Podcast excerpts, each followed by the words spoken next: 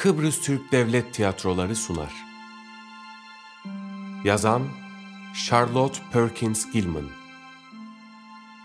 Çeviren Aksu Bora. Kayıt Efekt Ulaş Öğüç. Özgün Müzik Ümit Tulumbacı. Seslendiren Özlem Özkaran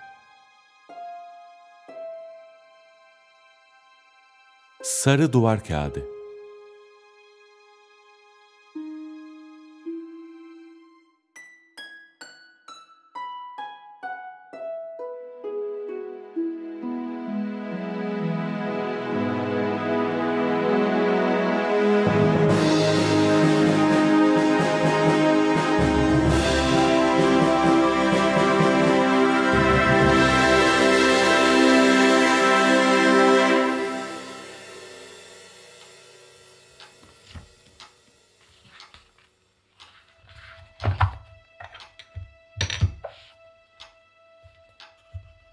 John ve benim gibi sıradan insanların yaz için tarihi bir ev kiralamaları çok ender rastlanan bir şeydir.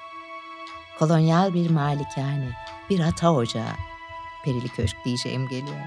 Romantik bir mutluluğun simgesi. Fakat bu talihi zorlamak olurdu. Yine de göğsümü gere gere iddia ediyorum ki o evde bir tuhaflık vardı. Yoksa kirası ne diye bu kadar ucuz olsun? Ve neden bu kadar uzun süre boş kalsın? John bana gülüyor tabii. Fakat evlilikte başka ne beklenebilir ki? John aşırı derecede pratik biri. İnanca hiç tahammülü yok. Batıl inançlardan ödü kopar. Görülmeyen ve hissedilmeyen ve ölçülüp biçilemeyen şeylerden her söz edilişinde alay eder. John doktordur. Ve belki bunu yüksek sesle söyleyemem tabii. Ama şu anda önümde yalnız cansız bir kağıt parçası var ve beni çok rahatlatıyor. Daha hızlı iyileşemememin bir nedeni de bu. Belki. E, hasta olduğuma inanmıyor. Elden ne gelir? Tanınmış bir doktor, hele kocanızsa, arkadaşlarınızı ve akrabalarınızı sizin hiçbir şeyiniz olmadığına, yalnızca geçici bir sinirsel depresyon, histeriye hafif meyilli geçirdiğinize ikna etmişse, elden ne gelir? Erkek kardeşim de doktor. O da tanınmış bir doktor ve o da aynı şeyi söylüyor. Sonuç olarak fosfat mı fosfit mi her neyse ondan alıyorum. Şuruplar içiyorum, yürüyüşlere çıkıyorum, hava alıyorum ve egzersizler yapıyorum. Ve iyileşene kadar iş görmem yasak. Kişisel olarak onların fikrine katılmıyorum. Kişisel olarak ufak tefek işlerin, heyecan ve değişikliklerle birlikte beni iyi edeceğine inanıyorum. Fakat elden ne gelir? Bir süre onlara rağmen yazdım ama bu beni tüketiyor doğru. Çünkü bunu yaparken çok sinsice davranmak lazım. Yoksa insan çok sert bir tepkiyle karşılaşabiliyor.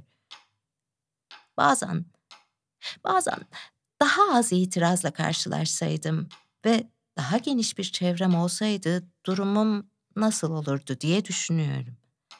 Fakat John yapabileceğim en kötü şeyin durumum üzerine düşünmek olduğunu söylüyor. Ve itiraf etmeliyim ki bu her zaman kendimi kötü hissetmeme yol açıyor. Neyse, bunu bırakıp biraz evden söz edeyim. Harika bir yer. Tek başına, yolun biraz gerisinde, köye üç mil uzaklıkta. Çitleri, duvarları, kilitli kapılarıyla, bahçıvanlar ve çalışanlar için yapılmış pek çok küçük müştemilatıyla İngiliz romanlarındaki malikaneleri hatırlatıyor. Nefis bir bahçesi var. Hiç böyle bir bahçe görmemiştim. Kocaman ve gölgeli. Taşlarla döşeli patikalar, altına geçip oturabildiğiniz asmalarla kaplı kameriyelerle dolu. Eskiden limonluklar da varmış ama şimdi hepsi yıkılmış. Varisler arasında yasal bir problem var sanırım. Ah, her neyse, ev yıllardan beri boş. Bu da benim hayalet korkumu ayaklandırıyor galiba. Fakat aldırmıyorum bu evde bir tuhaflık var. Bunu hissedebiliyorum. Hatta mehtaplı bir gecede bunu John'a bile söyledim. Ama cereyandan olduğunu söyledi ve camı kapattı. Bazen hiç nedensiz John'a kızıyorum. E, eminim hiç bu kadar hassas olmamıştım. Sanırım bu sinirsel durumumdan ileri geliyor. Ama John, eğer bu hislerime pabuç bırakırsam kendimi denetlemekte yetersiz kalacağımı söylüyor. Kendimi denetlemek için onun önünde hiç değilse kendime eziyet ediyorum. Ve bu beni çok yoruyor. Odamızdan hiç hoşlanmıyorum. Alt kattaki odalardan birini, açık alana bakan ve penceresinde güller olan çok hoş eski moda basma perdeli odayı istiyordum. John dinlemedi bile. Yalnızca bir penceresi olduğunu, ayrıca iki yatak için uygun olmadığını söyledi. Kendi başka bir odada yatmaya kalksa bile bu odaya yakın başka bir oda yokmuş. Sevgi dolu ve çok dikkatli. Beni özel talimatlar vermeden hiçbir işe karıştırmıyor. Günün her saati için bir talimatnamem var. Hepsini beni düşünerek hazırladı ve ben ben bunun değerini takdir etmekten ankörce davrandığımı hissediyorum. Buraya yalnızca benim için, tam anlamıyla dinlenebilmem ve hava alabilmem için geldiğimizi söyledi. Egzersizlerini ne kadar yapacağın tamamen gücüne bağlı sevgilim dedi. Yemeğini ne kadar yiyeceğin de keyfine bağlı fakat her zaman mümkün olabildiğince hava almaya bakmalısın. Böylece üst kattaki çocuk odasına yerleştik. Burası büyük, havadar bir oda. Hemen her yöne bakan pencereleri var. Bol güneş ışığı ve hava alıyor. İlkin çocuk odası, sonra da oyun ve ders odası olarak kullanıldığını sanıyorum. Çünkü pencerelere küçük çocuklar için parmaklıklar yapılmış ve duvarlarda da ıvır zıvır asılı. Duvar kağıdı ve boya erkek okullarındaki gibi. Yatağımın başından başlayarak tüm oda yol yol soyulmuş ve odanın öteki tarafında koca bir parça kopmuş. Hayatımda bu kadar kötü bir duvar kağıdı görmedim. Boydan boya uzanan bu süslü şekiller her sanatçı ruhu rahatsız eder. Bu çizgileri gözle izlemeye çalışmak yeterince sinir bozucu bir şey. Çünkü ne zaman çekimine kapılıp izlemeye kalksanız o belirsiz, ince kıvrımlar birden garip açılara dalıp başka çizgilerin ve şekillerin arasında kayboluyorlar. Renk itici, hatta iğrenç. Güneşten solmuş berbat bir kirli sarı. Kimi yerlerinde hala donuk ama çirkin bir portakal rengine ve hastalıklı bir kükürt sarısına rastlanabiliyor. Çocukların buradan nefret etmesine şaşmamak gerek. Uzun süre bu odada kalmam gerekse ben de nefret ederim. John geldi. Defteri kaldırmalıyım. Tek kelime bile yazmamdan nefret ediyor. İki haftadır buradayız ve ilk günden sonra kendimi yazabilecek gibi hissettiğim bir an bile olmadı. Bu berbat çocuk odasında pencerenin önünde oturuyorum ve istediğim kadar yazmamı engelleyecek hiçbir şey yok. Takatsizlikten başka. John gündüzleri hep dışarıda hatta ciddi bir hastası olduğunda geceleri de. Benim hastalığım ciddi olmadığı için çok memnunum. Ama bu sinir bozuklukları çok can sıkıcı. John benim gerçekten ne kadar acı çektiğimi bilmiyor. Acı çekmem için hiçbir neden olmadığını biliyor ve bu ona yetiyor. Elbette bu yalnızca sinir bozukluğu. Üzerime öyle bir ağırlıkla çöküyor ki hiçbir işimi yapamıyorum. John'a yardım etmeyi, onun rahat ve huzurunu sağlamayı öyle istiyordum ki. Oysa şimdiden onun için bir yüküm. Yapabildiğim küçük şeylerin giyinmek, misafir ağırlamak ya da ortalığı toplamak gibi bana nasıl bir çabaya mal olduğuna kimse inanamaz. Neyse ki Mary bebeğe çok iyi bakıyor.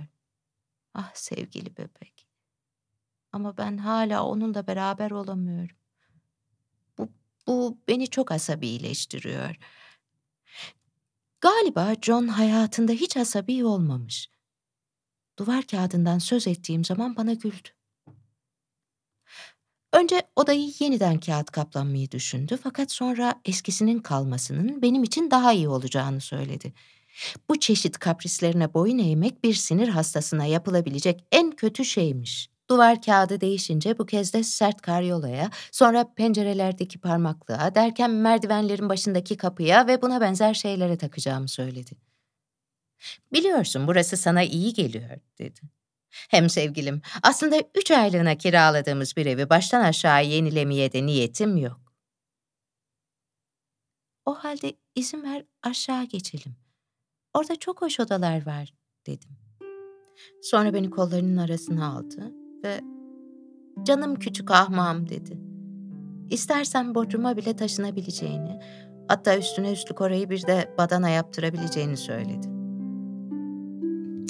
Fakat yataklar, pencereler ve öteki şeyler konusunda haklı tabii. Burası havadar ve rahat bir oda ve tabii ki onu kaprislerimle rahatsız edecek kadar aptal olmayacağım. Gerçekten bu odayı sevmeye başladım. Fakat şu feci duvar kağıdı olmasa. Pencereden baktığımda bahçeyi görebiliyorum. O esrarlı derin gölgeli kameriyeleri, eski moda çiçek tartlarını, çalıları ve yumru yumru ağaçları. Öteki pencereden de çok güzel bir koy manzarası ve özel iskeleyi görebiliyorum. Nefis gölgeli bir patika oradan eve kadar uzanıyor. Bu sayısız yollarda ve kameriyelerde konuşan, yürüyen insanlar hayal ediyorum. Fakat John en küçük bir hayal bile kurmamı yasakladı. Hayal gücüm ve öyküler uydurma alışkanlığım benim gibi sinirleri zayıf birini heyecanlı hayallere sürükleyebilirmiş. Bu yüzden bu eğilimimi dizginlemek için irademi ve sağduyumu kullanmamı söyledi. Ben de çaba gösteriyorum. Bazen yazı yazmayı biraz daha iyi becerebilseydim, bu düşüncelerin baskısını hafifletir ve beni rahatlatırdı diye düşünüyorum. Fakat bunun için uğraşmaya kalktığımda kendimi çok yorgun hissediyorum. İşimle ilgili hiç kimseyle konuşamamak ve hiç kimseye danışamamak çok cesaret kırıcı. John gerçekten iyi olduğumda kuzen Harry ve Julia'yı uzun süre kalmaları için davet edebileceğini söylüyor. Fakat şu anda o kıpır kıpır insanlarla birlikte olmama izin vermektense yastığımı havai fişekle doldururmuş daha iyi. İnşallah çabuk iyileşirim. Fakat bunu düşünmemeliyim.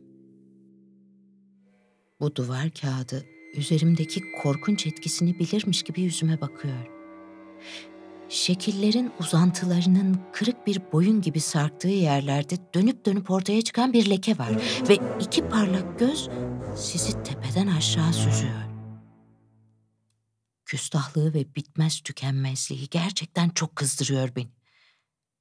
Yukarı aşağı ve yanlara dönüyorlar. Bu gözler her yerde. Kağıdın yan yana eklenmiş parçalarının tam birbirini tutmadığı bir yer var. Orada gözlerin biri aşağıda, biri biraz daha yukarıda. Tam aynı hizada değiller. Kıpırtısız bir nesnede böyle bir ifadeyi daha önce hiç görmedim. Üstelik nesnelerin nasıl ifadeler taşıyabileceğini hepimiz biliriz. Çocukken gözlerim açık yatar ve boş duvarlarla sıradan eşyalarda çoğu çocuğun oyuncaklarda bulabildiğinden çok daha fazla eğlence ve korku bulurdum. Eski büyük çalışma masamızın çıkıntılarının bana nasıl dostça göz kırptıklarını hatırlıyorum. Bir de çok sağlam bir dostmuş gibi görünen iskemle vardı. Öteki nesneler çok korkutucu görünseler de o iskemleye oturur ve emniyette olduğumu hissederdim. Bu odadaki eşyaların hepsini aşağıdan taşımak zorunda kaldığımızdan uyumsuzluktan başka bir kusurları yok. Sanırım oyun odası olarak kullanıldığı zamanlarda bütün eşyaları dışarı çıkarmışlar. Buna da şaşmamalı. Şimdiye dek çocukların burada yaptıkları kadar büyük bir hasar yapabildiklerini görmemiştim. Daha önce de söylediğim gibi duvar kağıdı yer yer yırtılmış ama sıkı sıkı da yapışmış duvara. Nefret kadar güçlü bir azimleri de olmalı bu çocukların. Döşeme kazınmış, oyulmuş ve parçalanmış. Şuradan buradan alçı parçaları oyulup çıkarılmış. Odada bulduğumuz kocaman yatak da savaştan çıkmış gibi görünüyor. Fakat bunların hiçbirini aldırmıyorum. Yalnızca duvar kağıdı. John'un kız kardeşi geldi. Ne kadar tatlı bir kız ve bana karşı ne kadar dikkatli. Beni yazarken görmemeli. Mükemmel ve gayretli bir ev hanımı. Ve başka bir beklentisi de yok. Muhtemelen o da yazmanın beni hasta ettiğini düşünüyor. Fakat o dışarıdayken yazabilirim ve dönüşünü pencereden görebilirim. O güzelim gölgeli kıvrımlı yola ve kırlara bakan bir pencere var.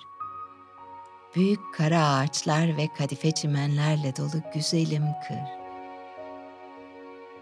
Bu duvar kağıdında değişik bir tonda bir alt desen var.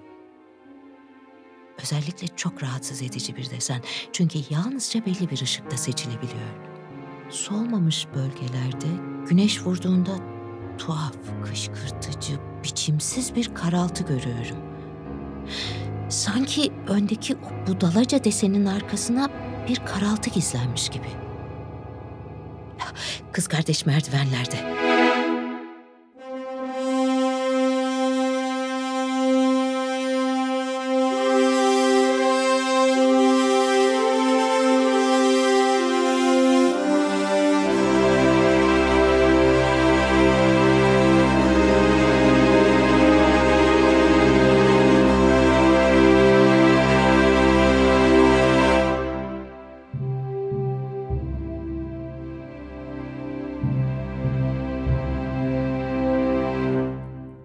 Temmuz'un dördü de geçti.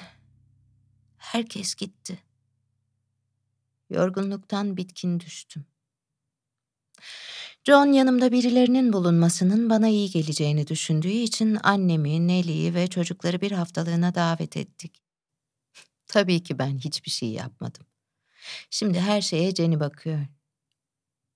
Fakat yine de yoruldum. John çabucak ayağa kalkmazsam beni sonbaharda Ware Mitchell'a göndereceğini söylüyor. Oraya gitmek istemiyorum. Daha önce o adamın eline düşen bir arkadaşım tıpkı John ve kardeşim gibi olduğunu söylemişti. Daha bile kötü. Ayrıca o kadar uzağa gitmenin ne anlamı var? Bir şey yapmak üzere parmağımı bile oynatmaya değmeyeceğini düşünüyorum. O zaman fena halde kavgacı ve huysuz oluyorum çünkü. Saçma sapan şeyler için sürekli ağlıyorum. Tabii John ya da bir başkası yanımdayken değil, yalnız kaldığımda. Şimdi de günün büyük kısmında yalnızım. John sık sık bazı ciddi hastalara bakmak için şehirde kalıyor. Jenny ise istediğimde beni kendi halime bırakacak kadar iyi. Böylece bahçede ya da güzelim patikada yürüyebiliyorum. Güllerin altındaki kanepede oturuyorum. Burada, yukarıda uzanabiliyorum. Duvar kağıdına rağmen bu odadan giderek daha çok hoşlanıyorum. Belki de duvar kağıdı yüzünden. Zihnimi öylesine kaplıyor ki. Burada bu hantal yatakta, yere çakılı galiba, uzanıyorum ve saatlerce duvar kağıdındaki şekillere bakıyorum. İnanın jimnastik kadar iyi geliyor. Diyelim aşağıdan başlıyorum. Aşağıdaki dokunulmamış köşeden ve bu saçma şekli ona bir anlam verene kadar izleyeceğime bininci kez karar veriyorum. Tasarım ilkeleri hakkında çok az şey biliyorum ama bu nesnenin hiçbir yayılma, yer değiştirme, tekrarlama, simetri kurallarına ya da bildiğim herhangi bir kurala uymadığından eminim. Enine tekrarlanıyor tabii ama o kadar. Enine uzanan şeritlerin herhangi birini tek başına ele alırsanız, kabarmış dalgaların, süslerin, delirium tremans halindeki zıvanadan çıkmış bir tür romanex, ayrı ayrı duran o bıktırıcı sütunların üzerinde ine çıka dolaştığını görüyorsunuz. Fakat öte yandan çapraz bağlantılar da var. Darmadağın çizgiler, dehşet verici büyük dalgaların içinde oradan oraya geçiyor. Sanki bir yığın yosun sürükleniyormuş gibi. Bütün bunlar yatay bir düzlemde ilerliyor. En azından öyle görünüyor. Ben de senin bu yöndeki düzenini anlayayım derken kendimi tüketiyorum.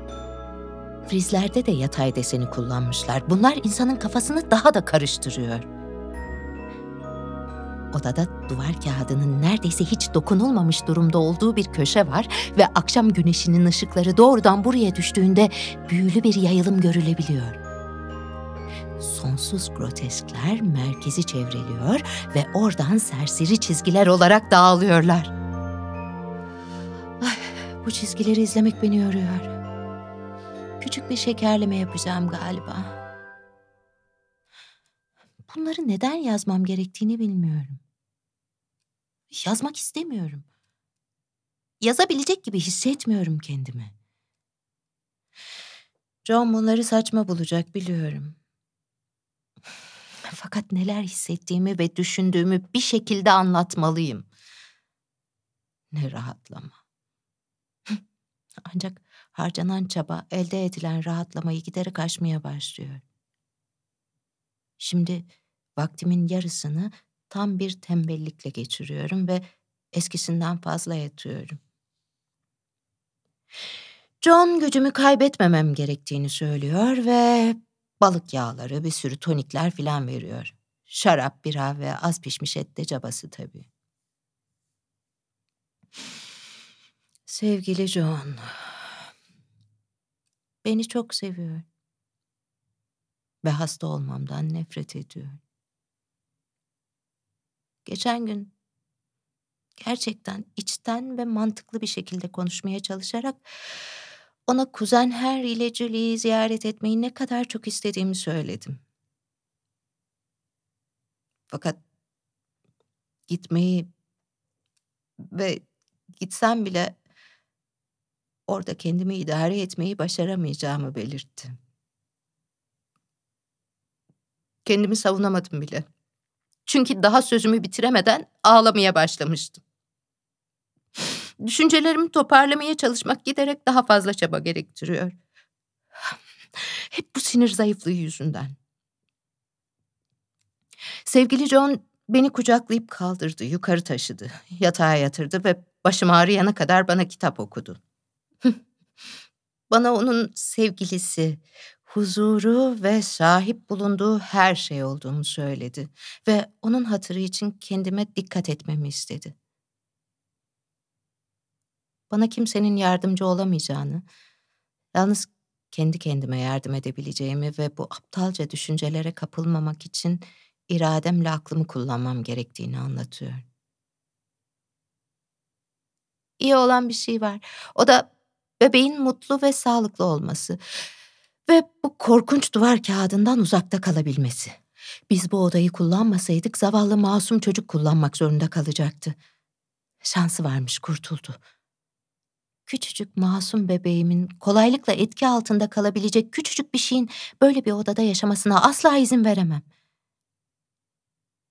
Bunu daha önce hiç düşünmemiştim ama John'un buraya beni yerleştirmesi büyük şans oldu. Çünkü bu odaya bir bebekten çok daha kolay dayanabilirim. Bundan onlara hiç söz etmedim tabii. Bu konuda çok dikkatliyim. Ama duvar kağıdını seyretmeye devam ediyorum. Bu kağıtta benden başka hiç kimsenin bilmediği bir şeyler var. Üstteki desenin arkasından o soluk şekiller gün geçtikçe daha belirgin hale geliyor. Hep aynı şekil ama bir sürü. Öne eğilmiş, şekillerin arkasında sürünüp duran bir kadına benziyor. Bu, bu, bu, bundan hiç hoşlanmadım. John beni buradan çıkarsa daha iyi olacak galiba.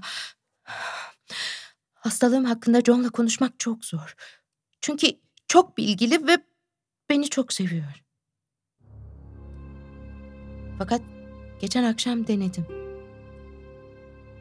Mehtap vardı. Ay tıpkı güneş gibi her tarafı aydınlatıyordu. Bazen ondan nefret ederim. Öyle sinsi sinsi dolanıp ya bir pencereden ya da ötekinden içeri dalar. John uyuyordu. Onu uyandırmaktan da nefret ederim. Bu yüzden ay ışığının bu dalga dalga desenli duvar kağıdına düşüşünü sessizce tüylerim ürperene dek seyrettim. yüzümdeki belirsiz şekil deseni sarsmaya başladı. Sanki dışarı fırlamak ister gibi. Yavaşça kalkıp kağıdın gerçekten hareket edip etmediğine bakmaya gittim. Döndüğümde John uyanıktı. Ne oldu küçük kız diye sordu. Böyle dolaşma ortalarda üşüteceksin. Bunun konuşmak için uygun zaman olduğunu düşündüm ve buranın bana gerçekten iyi gelmediğini söyledim. Beni götürmesini istedim. Neden sevgilim? dedi. Sözleşmemiz üç hafta sonra bitiyor. Daha önce gidebilir miyiz bilmiyorum. Evdeki tamirat da henüz tamamlanmadı. Hem ben de buradan hemen ayrılamam. Senin için bir tehlike söz konusu olsaydı tabii ki elimden geleni yapardım. Ama farkında olsan da olmasan da gitgide iyileşiyorsun. Ben doktorum sevgilim ve biliyorum. Yüzüne renk geldi, iştahın iyi ve durumun giderek düzeliyor. Ben kendimi hiç de iyi hissetmiyorum, dedim. İştahım belki akşamları. Sen buradayken iyi. Ama gündüzleri sen yokken eskisinden de kötü. Şu şirin şeye bakın, dedi gülerek. Gönlünün dilediğince hasta olmak istiyor. Hadi artık yatalım da konuşmayı sabaha bırakalım. Gitmeyecek miyiz? diye ümitsizce sordum. Nasıl gidelim sevgilim?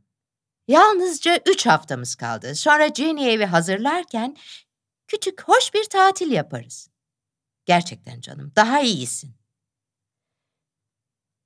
Bedence belki ama diye başladım. Yatakta doğrulup öylesine sert ve ayıplayarak baktı ki arkasını getiremedim. Sevgilim, dedi. Senden rica ediyorum, benim ve çocuğumuzun hatrı için, aynı zamanda kendi iyiliğin için bu fikrin kafana bir dakika bile girmesine izin verme. Senin gibi sinirleri zayıf insanlar için bunun kadar tehlikeli ve zararlı bir şey olamaz. Bu saçma bir kuruntu. Bu konuda bir doktor olarak söylediklerime güvenemez misin? Lütfen. Tabii ki bunun üzerine ekleyecek bir şeyim olamazdı. Çok geçmeden uykuya daldık. Önce uyuduğumu sandı. Ama uyumamıştım. Ve uzun süre üstteki ve arkadaki desenlerin birlikte mi yoksa ayrı ayrı mı kıpırdandıklarını çözmeye çalıştım.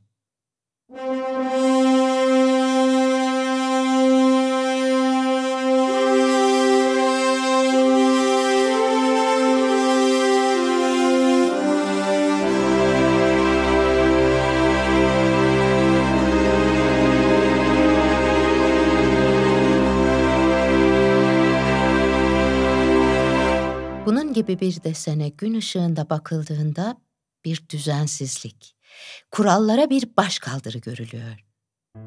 Bu normal bir zihin için son derece sinir bozucu. Renk zaten yeterince iğrenç, inanılmaz ve çıldırtıcı. Fakat desen, desen tam bir işkence. Tam çözdüğünüzü sanırken, çizgileri takip edebilirken bir ters takla atıp yine karma karışık oluyor. Sizi tokatlayıp yere atıyor ve sonra da üzerinizde tepiniyor. Kabus gibi. Üstteki şekil süslü bir arabesk. İnsana mantarları hatırlatıyor. Birleşik bir zehirli mantarlar dizisi düşünün. Bitmek tükenmek bilmeyen sürgünler ve filizler sonsuz bir dizi. İşte öyle bir şey. Yani bazen bu bu bu bu kağıdın tuhaf bir özelliği var. Benden başka kimsenin fark etmediği bir şey. Işıkla birlikte değişiyor. Güneş ışığı doğudaki pencereden düştüğünde hep o ilk uzun dik ışını gözlüyorum. Öyle hızla değişiyor ki gözlerime inanamıyorum neredeyse. Bu yüzden gözlüyorum onu hep. Ay ışığında mehtap varsa bütün gece odayı aydınlatıyor. Bunun aynı duvar kağıdı olduğuna inanamıyorum. Gece herhangi bir ışıkta lamba, mum ya da fener, en kötüsü de ay ışığında parmaklık haline geliyor.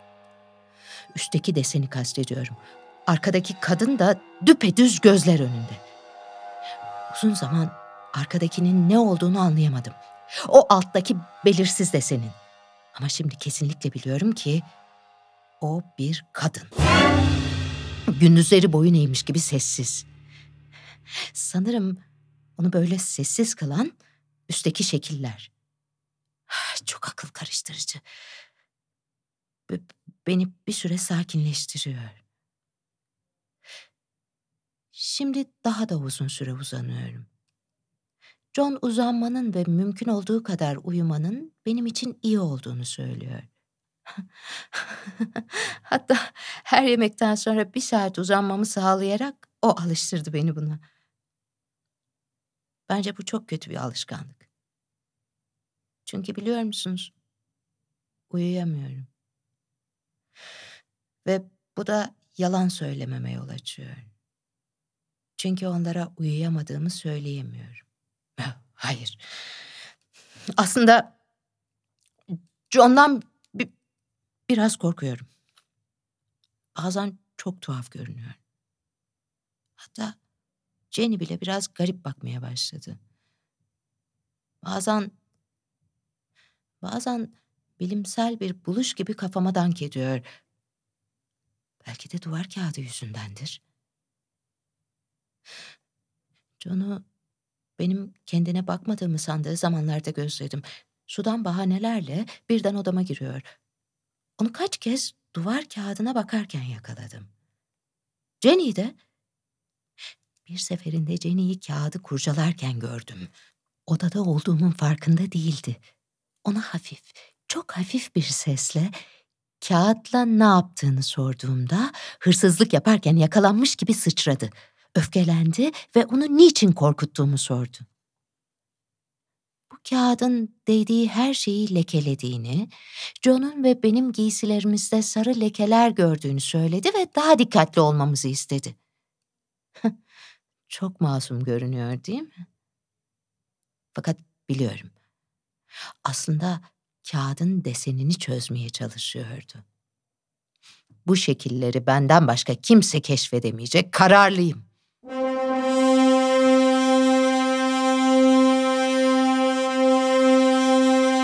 Hayat eskisinden daha heyecanlı.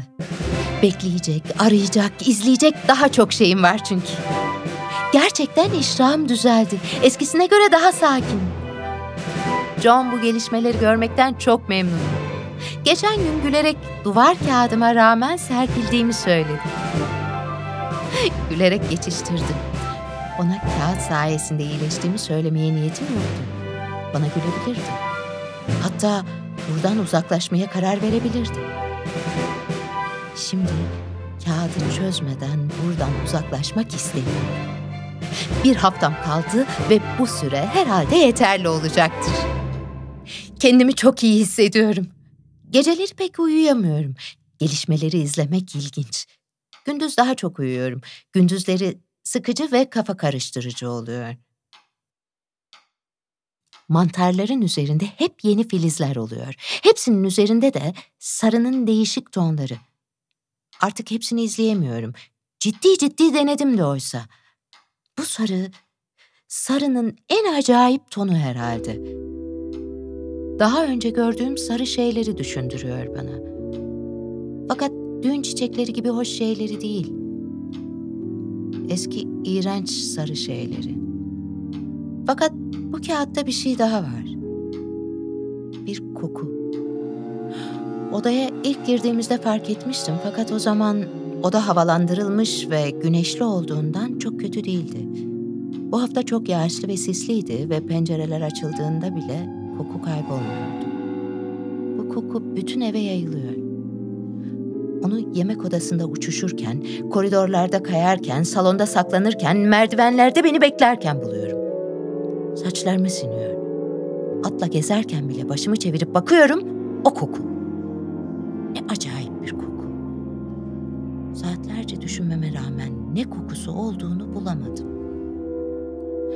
Öyle duyar duymaz kötü bulduğunuz türden bir koku değil. İncecik fakat sinsi. Şimdiye dek gördüğüm en inatçı koku. Nemli havalarda berbat oluyor. Gece uyanıyorum ve onu başucumda asılı buluyorum. Önceleri beni çok rahatsız etti. Evi yakmayı ciddi ciddi düşündüm kokuya ulaşmak için. Fakat şimdi alıştım. Düşünebildiğim tek şey onun da kağıdın rengi gibi oldu. Sarı bir koku. Bu duvarda çok tuhaf bir işaret var. Aşağıda süpürgeliğin üstünde. Bütün odayı dolaşan bir çizgi. Yatak dışında her eşyanın arkasından dolanıyor. Upuzun, dümdüz, usulca kondurulu vermiş gibi oraya. Defalarca cilalanmış gibi. Bunu nasıl yaptıklarını, kimin yaptığını ve niçin yaptığını merak ediyorum. Dönüyor, dönüyor, dönüyor, dönüyor, dönüyor, dönüyor. Başımı döndürüyor.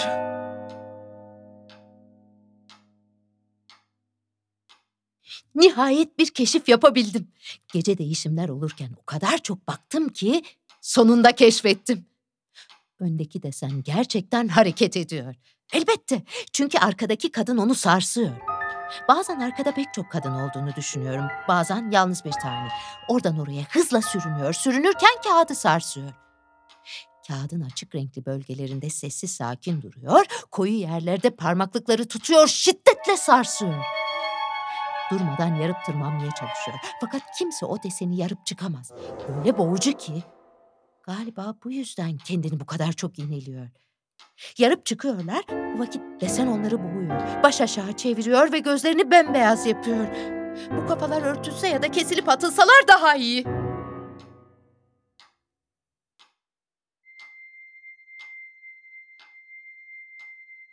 Kadının gündüzleri dışarı çıktığını düşünüyorum. Neden biliyor musunuz? Onu gördüm. Onu pencerelerimin hepsinden görebiliyorum. Aynı kadın biliyorum. Çünkü hep sürünüyor ve çoğu kadın gün ışığında sürünmez. Onu o ağaçlı uzun yolda yalnız başına sürünürken görüyorum. Bir araba geldiğinde çalıların arkasına saklanıyor. Onu hiç ayıplamıyorum. Gündüz vakti sürünürken yakalanmak çok utanç verici olmalı. Ben gündüzleri sürünürken hep kapıyı kilitliyorum. Bunu geceleri yapamıyorum çünkü John'un bir şeyden şüphelenmesinden korkuyorum. John da şu sıralarda biraz tuhaf. Onu huzursuz etmek istemiyorum. Keşke bir başka odada kalsa. Ayrıca benden başka hiç kimsenin kadını gece dışarı çıkarmasını istemiyorum. Onu aynı anda pencerelerin hepsinden birden görüp göremeyeceğimi sık sık merak ediyorum.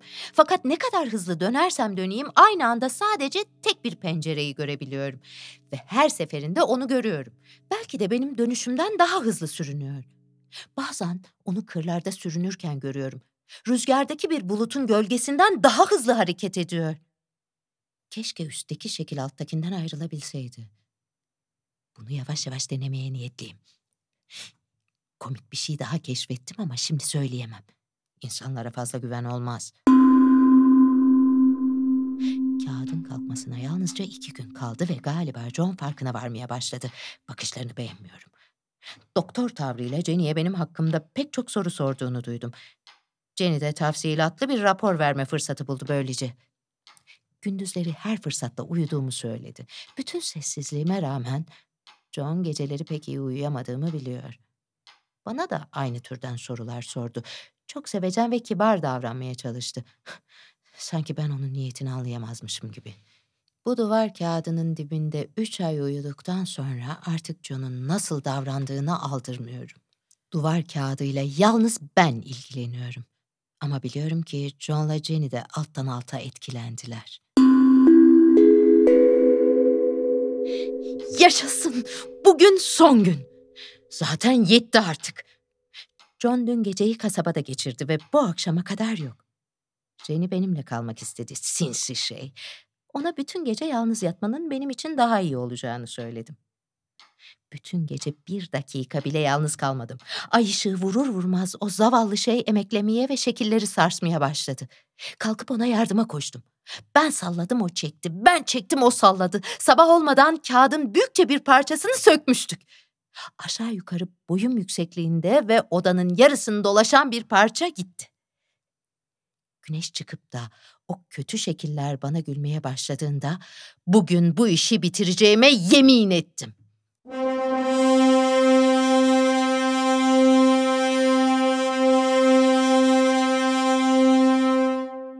Yarın gidiyoruz. Benim eşyalarımı tekrar aşağı indirdiler. Odayı bulduğumuz gibi bırakmalıyız.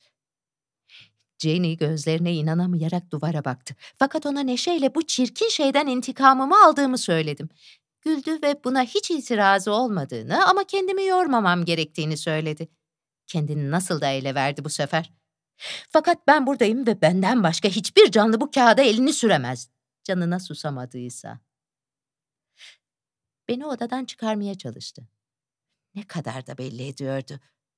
Fakat hazır oda bu kadar boş, temiz ve sessizken biraz uzanıp mümkün olduğu kadar uyumaya çalışacağımı, beni akşam yemeği için bile uyandırmamasını söyledim. Ben uyandığımda onu çağıracaktım. Böylece gitti. Hizmetkarlar da gittiler. Eşya da. Yalnızca geldiğimizde bulduğumuz şiltesi üstünde yere çakılı büyük yatak kaldı. Bu akşam aşağıda uyuyacağız ve yarın yola çıkacağız. Odanın bu boş halini sevdim. Çocuklar nasıl da hırpalamışlar. Bu yatak resmen kemirilmiş. Neyse, işe başlamalıyım. Kapıyı kilitleyip anahtarı ön bahçeye attım. Dışarı çıkmak istemiyorum. John gelene kadar kimsenin içeri girmesini de istemiyorum. Onu şaşırtmak istiyorum. Burada Jenny'nin bile bulamadığı bir halatım var. Eğer kadın çıkabilir de kaçmak isterse onu bağlayabileyim diye. Fakat bir şeyin üzerine çıkamazsam pek yükseğe erişemeyeceğimi unutmuşum. Bu yatak yerinden kıpırdamayacak. Elim ayağım uyuşana kadar kaldırmaya, itmeye çalıştım. Sonra çok kızıp bir köşesini ısırdım. Dişimi acıttı. Sonra ayakta durarak ulaşabildiğim yerlerdeki bütün kağıtları söktüm. Korkunç, inatçı, yapışmış çıkmıyor. Şekiller müthiş zevklendiler. Bütün o boğulmuş kafalar ve patlak gözler ve sallanıp duran mantar filizleri alay eder gibi suratıma suratıma haykırıyorlar. Umarsız bir şey yapıyor olduğum için fena halde öfkeliyim. Pencereden atlamak takdire değer bir deneme olurdu. Fakat parmaklık çok sağlam görünüyor. Denemenin anlamı yok. Hem bunu yapamam. Elbette yapmam. Gayet iyi biliyorum ki böyle bir davranış uygunsuz ve yanlış anlaşılabilecek bir şey. Pencerelerden dışarı bakmak bile istemiyorum. Orada sürünen bir sürü kadın var. Çok hızlı sürünüyorlar. Acaba onlar da benim gibi bu duvar kağıdından mı çıktılar? Fakat şimdi sakladığım halatla iyice bağlandım. Beni o yola çıkaramayacaksınız. Gece olduğunda şekillerin arkasına dönmem gerekecek galiba. Biraz zor. Bu kocaman odada olmak ve istediğim gibi sürünebilmek çok hoş. Dışarı çıkmak istemiyorum. Çıkmayacağım. Jenny çağırsa bile. Dışarı çıktığınızda bahçede sürünmek zorundasınız ve orada her şey yeşil, sarı değil. Burada döşemenin üzerinde kolayca sürünebiliyorum. Omzum duvarı çepeçevre saran ize değiyor ve böylece yolumu kaybetmiyorum. Ah! John kapının dışında. Hiç yolu yok delikanlı. Açamazsın. Ah! Nasıl da sesleniyor. Kapıyı yumrukluyor. Şimdi yalvarıyor bir balta getirsinler diye. Ah, güzelim kapıyı kırmak ne utanç verici. John, sevgilim, dedim en yumuşak sesimle. Anahtar ön merdivenlerin altında, çalıların orada. Bu onu bir an sakinleştirdi. Sonra gerçekten de çok sakin bir sesle "Aç kapıyı sevgilim." dedi. "Açamam." dedim. Anahtar ön merdivenlerin altında, çalıların orada. Yeniden defalarca en nazik sesimle tane tane tekrarladım aynı şeyi. O kadar çok söyledim ki gidip bakmak zorunda kaldı. Ve tabii anahtarları bulup içeri girdi. Kapının önünde çakıldı kaldı. Bu ne? diye haykırdı. Ne yapıyorsun Allah aşkına? Bir yandan sürünmeye devam ederken ona omzumun üzerinden baktım. Sana ve Jenny'e rağmen nihayet dışarı çıkabildim, dedim. Kağıdın çoğunu da yırttım. Beni yeniden oraya kapatamayacaksınız. Aa, bu adam niye böyle bayıldı? Bayıldı ve duvarın kenarına, yolumun üzerine düştü. Her seferinde üzerinden geçeyim diye.